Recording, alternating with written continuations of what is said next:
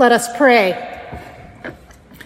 Almighty God, to you all hearts are open, all desires known, and from you no secrets are hid.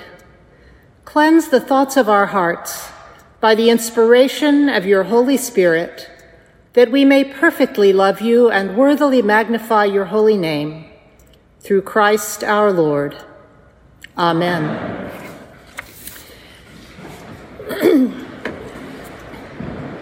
Most Sundays, we pray this collect, the collect for purity, at the beginning of the Eucharist, just as we did this morning. It's so familiar that it's easy to just slide right through it.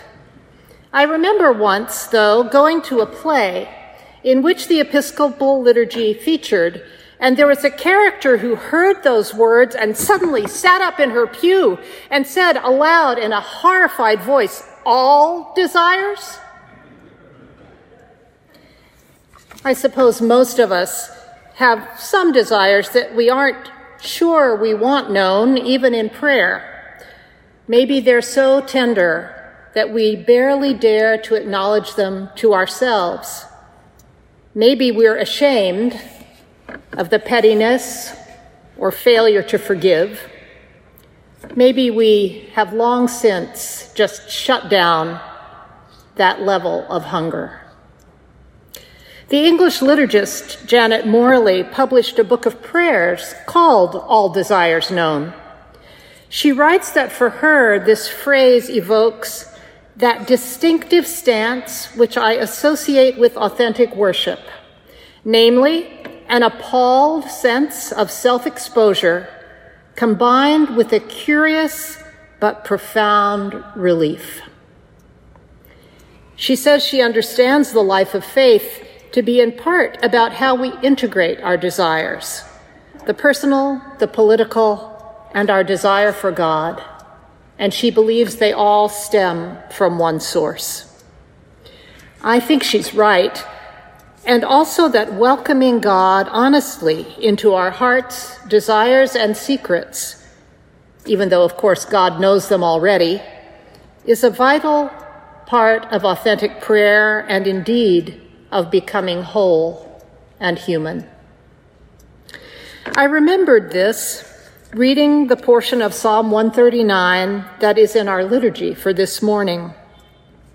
Here too, there's a sense that God is in all things. The psalmist wonders at and praises a God who searches and knows, who is present within and all around, who presses behind and before, who holds the psalmist fast in their mother's womb and also moves in the depths of the earth and the uttermost parts of the sea. There is nowhere to escape from this God. Verses that we omitted say, Where can I go from your spirit? Where can I flee from your presence? If I climb up to heaven, you are there. If I make the grave my bed, you are there also. This God, the psalmist affirms, is present in the ordinary, in the wondrous, and also the most horrific experiences of our lives. God is not separate from us in our times of grief or suffering or abandonment. Notably, God is present in darkness when we have no idea which way to go, when we don't know whether the darkness is the darkness of death or of rest or of gestation. Darkness and light to you are both alike, affirms the psalmist. 139 is maybe my favorite psalm. I love its combination of intimacy and vastness, the movement between body and cosmos, and the image of God as both resting place and journey's companion of all our ways. Might meditating on these verses help to open us more fully to God's immense love for us in all our parts, and by extension, God's love for all? A colleague at Trinity Church, Summerlee Staton, speaks about the impact this awareness of God may have on our souls. She writes, being deeply known by God is connected to radical freedom. When we internalize how God sees us exactly as we are and still loves us, we take steps toward a more lasting liberation. By resting in God's love and acceptance, we allow God to mold our character we are transformed by God's knowing into people who are more just, kinder, and more forgiving. Through God's graciousness, we extend grace to others, wishing and acting toward security and confidence for each person, each in their full worth and dignity before the eyes of God. Transformative awareness of God's love is one of the themes of the Epiphany season. Last week, we heard the story of Jesus' baptism in which the heavens are torn open and Jesus hears God speak, You are my beloved, with whom I am well pleased. This experience of being claimed in a relationship of love and delight is Jesus' call, a call he will continue to explore for the rest of his life. It is so for us as well. Baptism grounds our lives in the love of a God who will never let us go. And the promises we make in baptism speak to ways we intend, with God's help, to live out that love. It is a lifelong process of learning and discovery. The Spirit drives Jesus into the wilderness for 40 intense days of wrestling with the meaning of his call. In this morning's gospel, he has returned from that experience to begin his active ministry.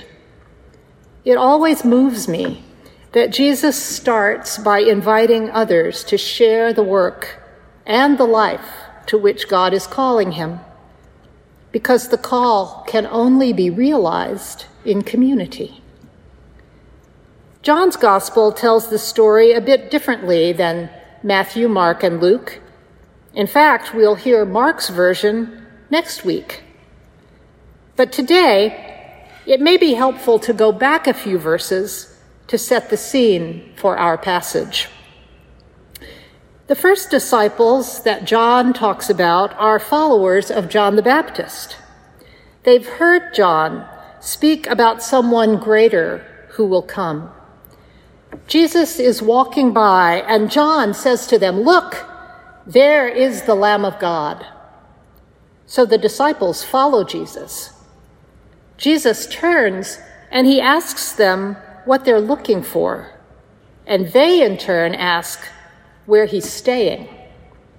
He says to them, Come and see.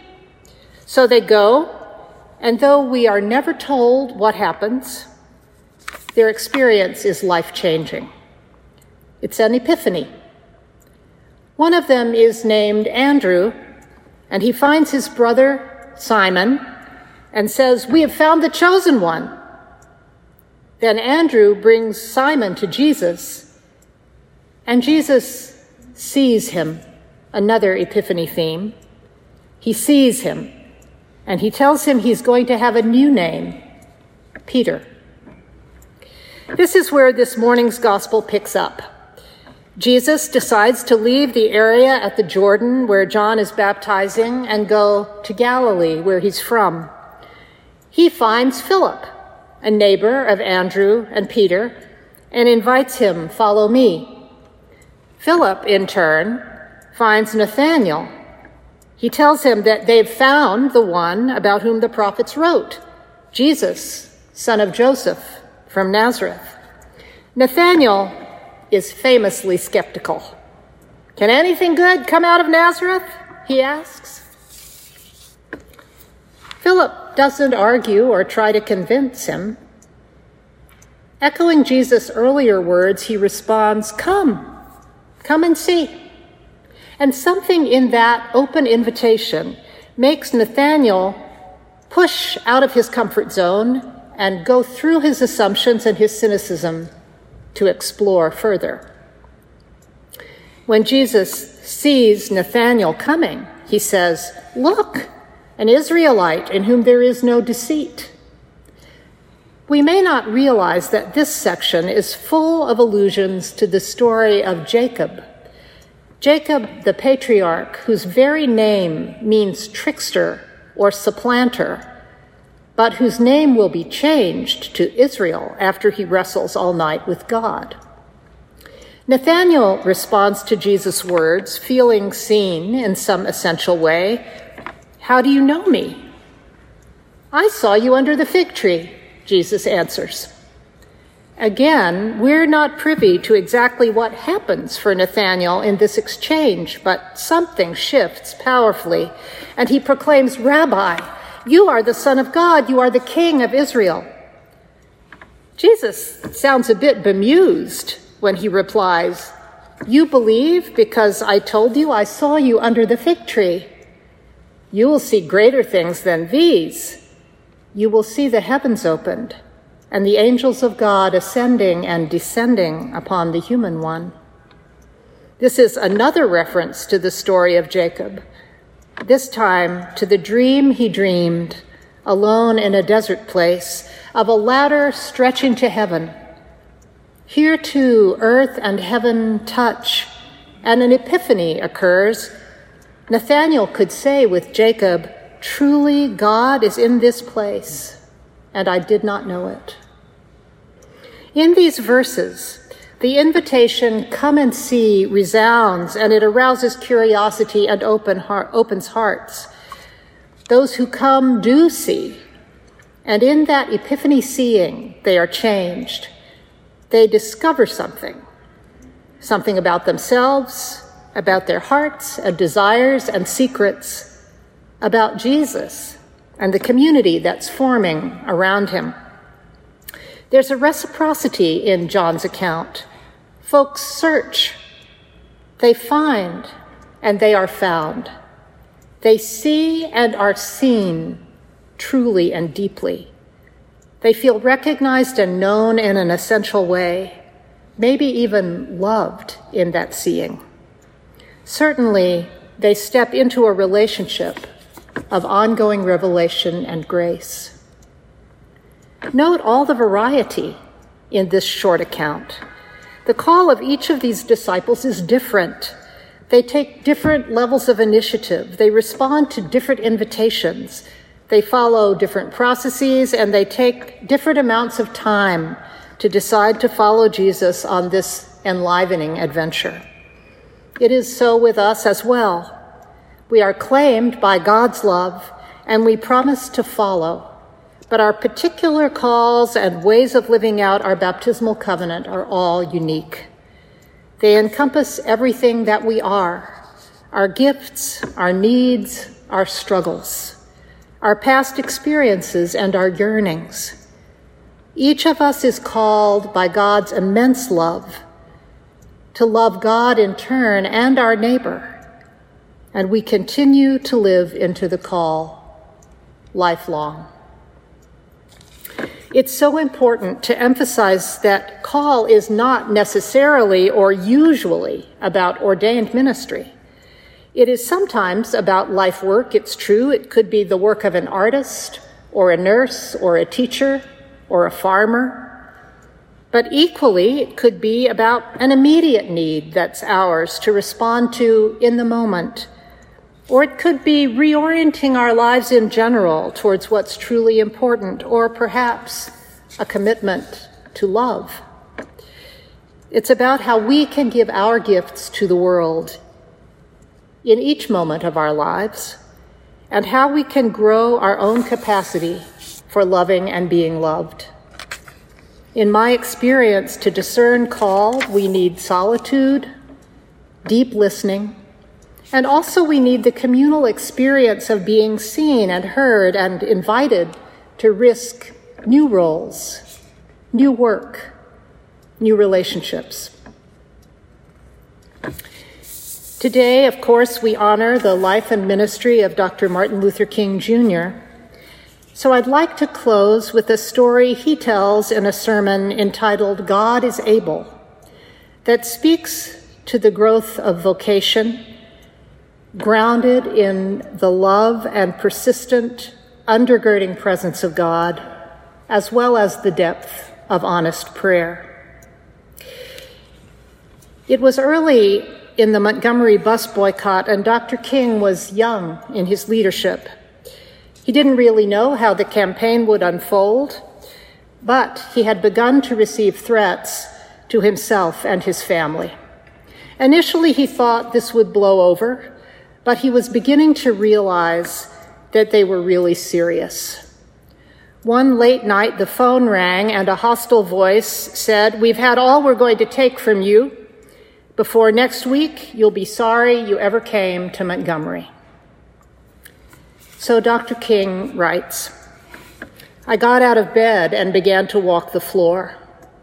Finally, I went to the kitchen and heated a pot of coffee. I was ready to give up. I tried to think of a way to move out of the picture without appearing to be a coward. In this state of exhaustion, when my courage had almost gone, I determined to take my problem to God. My head in my hands, I bowed over the kitchen table and prayed aloud. The words I spoke to God that midnight are still vivid in my memory. I am here taking a stand for what I believe is right, but now I am afraid. The people are looking to me for leadership, and if I stand before them without strength and courage, they too will falter. I am at the end of my powers. I have nothing left. I've come to the point where I can't face it alone. He continues. At that moment, I experienced the presence of the divine as I had never before. It seemed as though I could hear the quiet assurance of an inner voice saying, Stand up for righteousness, stand up for truth. God will be at your side forever. Almost at once, my fears began to pass from me. My uncertainty disappeared. I was ready to face anything. The outer situation remained the same, but God had given me inner calm. And then King concludes Three nights later, our home was bombed. Strangely, I accepted the news of the bombing calmly. My experience with God had given me a new strength and trust. I knew now that God is able to, help, to give us the interior resources to face the storms and problems of life. Friends, in these times of so much anxiety and violence and need, may we know in our bones that we are seen and held and claimed and called by a God whose love is able to keep us. And may that epiphany knowing Make us ever more free to do the work that is ours to do, and also to invite others to come and see what God is doing in our midst. Amen.